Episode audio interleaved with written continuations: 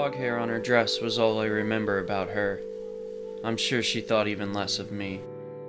An artist, a designer. I drew her figures on notebook paper on the car ride home. In and out of tunnels, streets I never knew I missed. I've sewn a suit from the shirts off the backs of strangers. She greets me in the entryway, my reflection in the mirror at the end of the hall, becoming hers. The opportunity cost of stability is only matched by the luxury of comfort. What if you could share the deepest corners of your mind without revealing your identity? Would you be more honest, more reflective? If you could offer a piece of yourself, arms outstretched and faceless, what would you say? Would you share a memory that formed you, or the thoughts that keep you lying awake at night after the world has been put away? And who would it touch? Who would hear it with the familiar resonance of a stranger speaking your name? Project Anonymity is a platform for sharing these internal workings, pieces and fragments of each other in the form of stories and essays. Work can be submitted on an anonymous platform and will be read by the hosts. There won't be discussion, judgment, or questioning, just the solace of relatability, the beauty of releasing some portion of oneself, and a settling of the score for the next round of growing. Under the guise of anonymity, truths once held back by the dam of expectations spill forth, painting the walls without preconceived perceptions, demanding acknowledgement from every witness.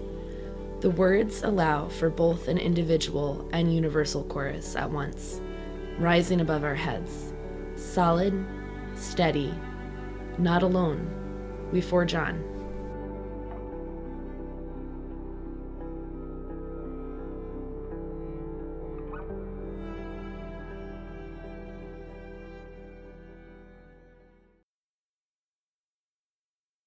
I found you yesterday, all tucked away in earth and ghosts, and fallen leaves and roots. I found you as I walked uphill, my chest heaving. I have been prisoner to hazy hours. They blend in a soft quilt. Easily torn by the layers around you, the jagged cliff, the piercing stones surrounding, they threaten every shift. And tear it did, hard, fast, and easy, like it's always been known to do. I felt the months, the years even, ripped away with the easiness of a confirmation, of an acknowledgement. All these years I fought to avoid my ghosts, like unsettled scores from another life. I fought, and for a while I believed I won. Shadows covering the layers of years gone by, edges too sharp for what I wanted my life to entail. But like all shadows do, they wax and wane, they grow deeper into a drunken reverie, a lazy morning, a shallow pool. The sun inevitably shifts, those layers exposed, and I ride out the storm of realization one minute at a time. I am living minute to minute these days. Layers of my truth exposed, I am burning in the sun. In the haze of heat waves, I reflect upon how I knew you up until today. I recall the framed piece in the stairwell of classrooms converted from a church, grown on to be much larger, powerful, abiding. I walked down those stairways in continuous acts of penance, 11 years old, and wishing you loved me.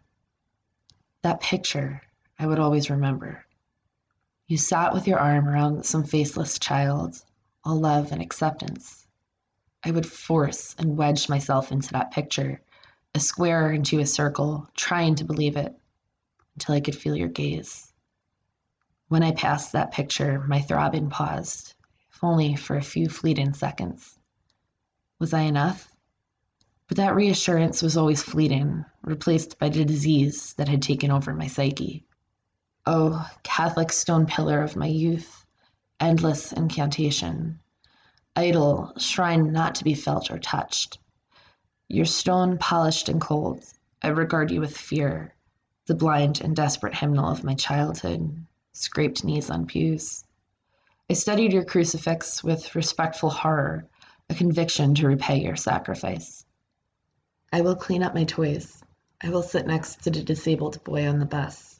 I will obey my father after he smashes a jar of spaghetti sauce on the wall in a fit of anger. I will smile in every picture. Every thought will be pure, and if it is not, it will surely be corrected. The sauce drips down the wall. It remained there for a day, its stain a reminder of the hell we all lived and smiled for, picture after well manicured picture. I knew my place. I searched for you on the car ride home from a trip with my grandparents, 12 years old, confessions filling the car propelled by the heat from the dashboard, too high. I couldn't breathe. I searched for you as I watched my mother's white knuckles grip the steering wheel, her eyes checking the digital clock. One minute closer to being away from this situation and away from me. I am undeserving, bleached to her purity. I am sin. I search for you as my mother bags the AFI CDs and Cosmo Girl magazines I surrendered so willingly. I search for you in the shame I see in her eyes. I want so badly to go to heaven. I want to sit with you on that log in the picture, your arm around me. If you can really do anything, fix me, my God. Please let me in. We never spoke a word of that car ride again.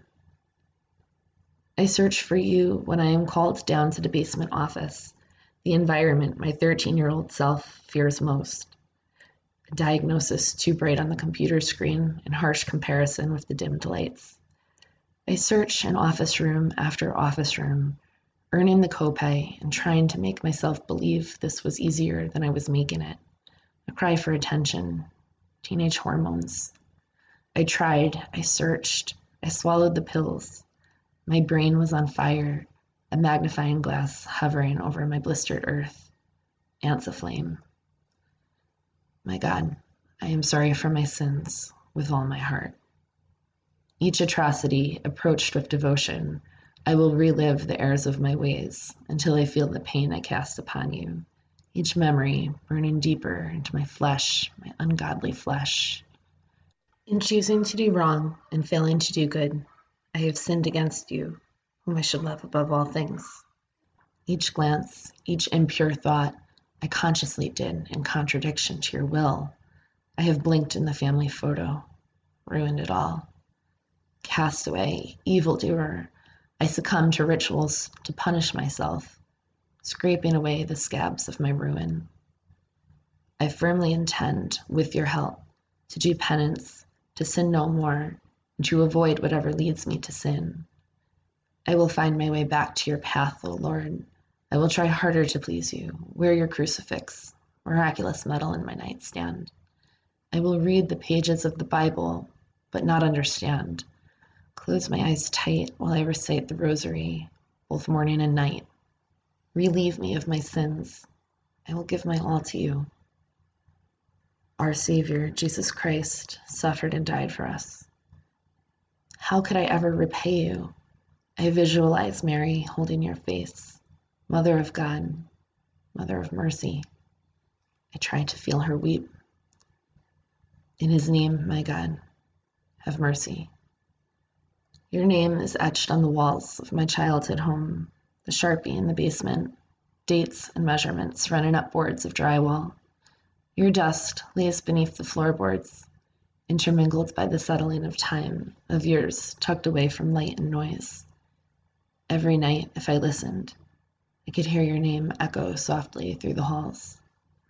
Translucent and discreet, your name is spoken in dreams with a tone I could never quite hear until it was gone. Your interruption introduced so gradually that I am left unable to recall a time before your presence. With proud conviction, I claim that my dreams are of my own belonging, yet my shoulders are raw from the chains of your name's authority. Years have been lost in fear and obsession. I have viewed my life from behind the bars of my jail cell's window. But today, I heard your name, and it was not in holy water and confessional boxes. I felt you in the breeze, unspoken unity, and the thread that connects me to the rest of the world.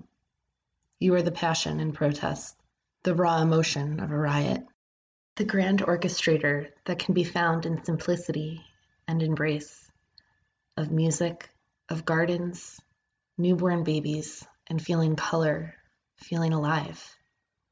My holy tapestry was not made of my life alone, but my interactions with every being.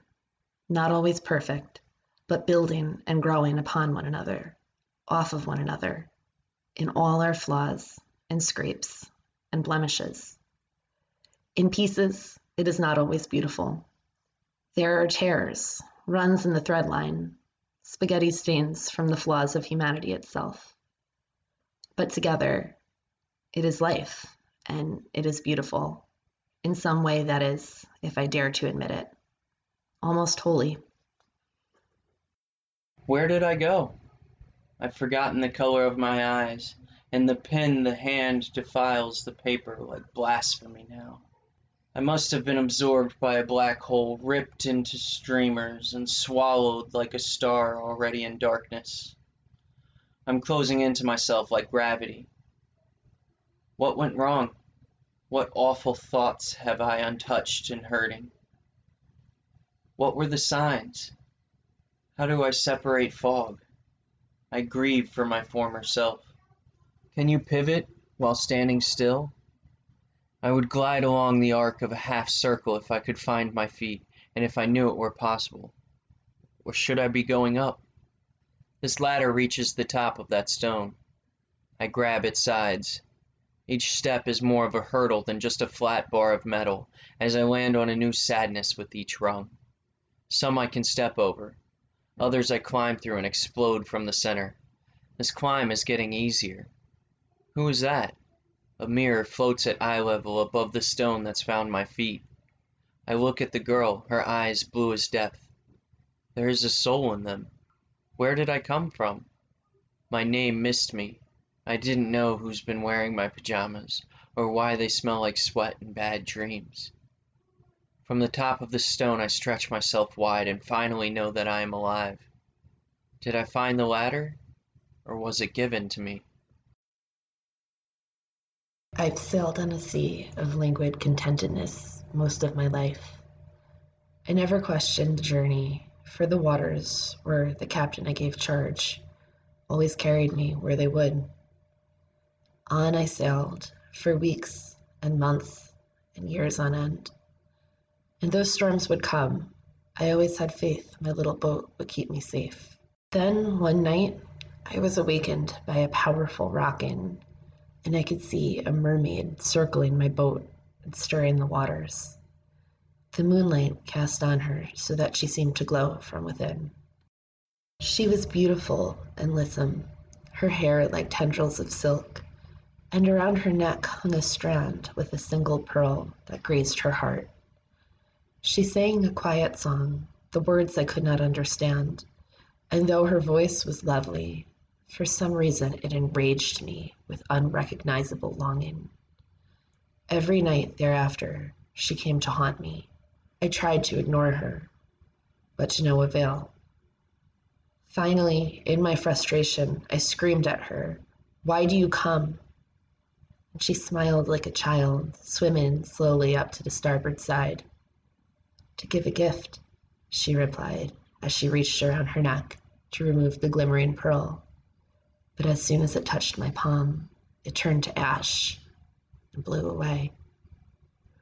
Suddenly, a flash filled the sky and thunder clapped, winds howling from every direction. The mermaid looked deep into my eyes. Follow me, she called out. But before I knew it, she was diving down under raging waters, never looking back. I cowered down in my boat, praying for the storm to pass. When daylight came, I could see the damage to my boat.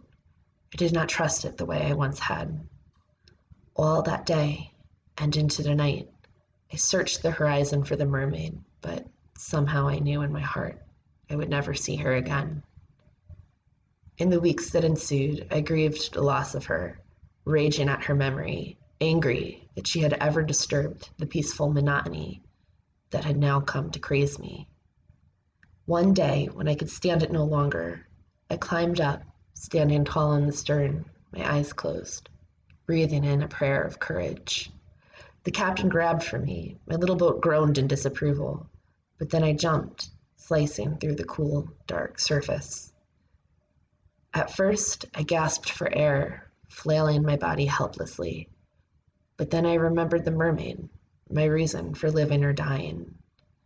I began to swim, and I realized it was the first time I had ever moved in my own volition.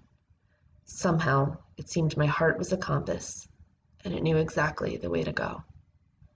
When I had reached the soft, sandy bottom, it was there, lying before me. I picked up a single pearl and held it in my hand. The sea of contentedness was a life without mission. The little boat, the family and societal norms that formed me. The captains were all those that I handed power over to, because it was much easier that way. The mermaid represents the wondrous possibility of all that was beyond my sheltered realm, and my anger at her, the realization that I could find no true happiness unless I ventured out from the safety to an unknown. My hand could not grasp her pearl because I had to take the journey myself. No one could ever do it for me. The terrifying decision to jump from my little boat was to consider all things with an open heart and mind to allow myself new experiences, ones I had never considered before because it's not what I was taught or handed, maybe even unacceptable by those I loved most. But there, on the ocean floor, was the pearl. I had found my own truth. I rummaged through the filthy fridge. How low were my standards tonight?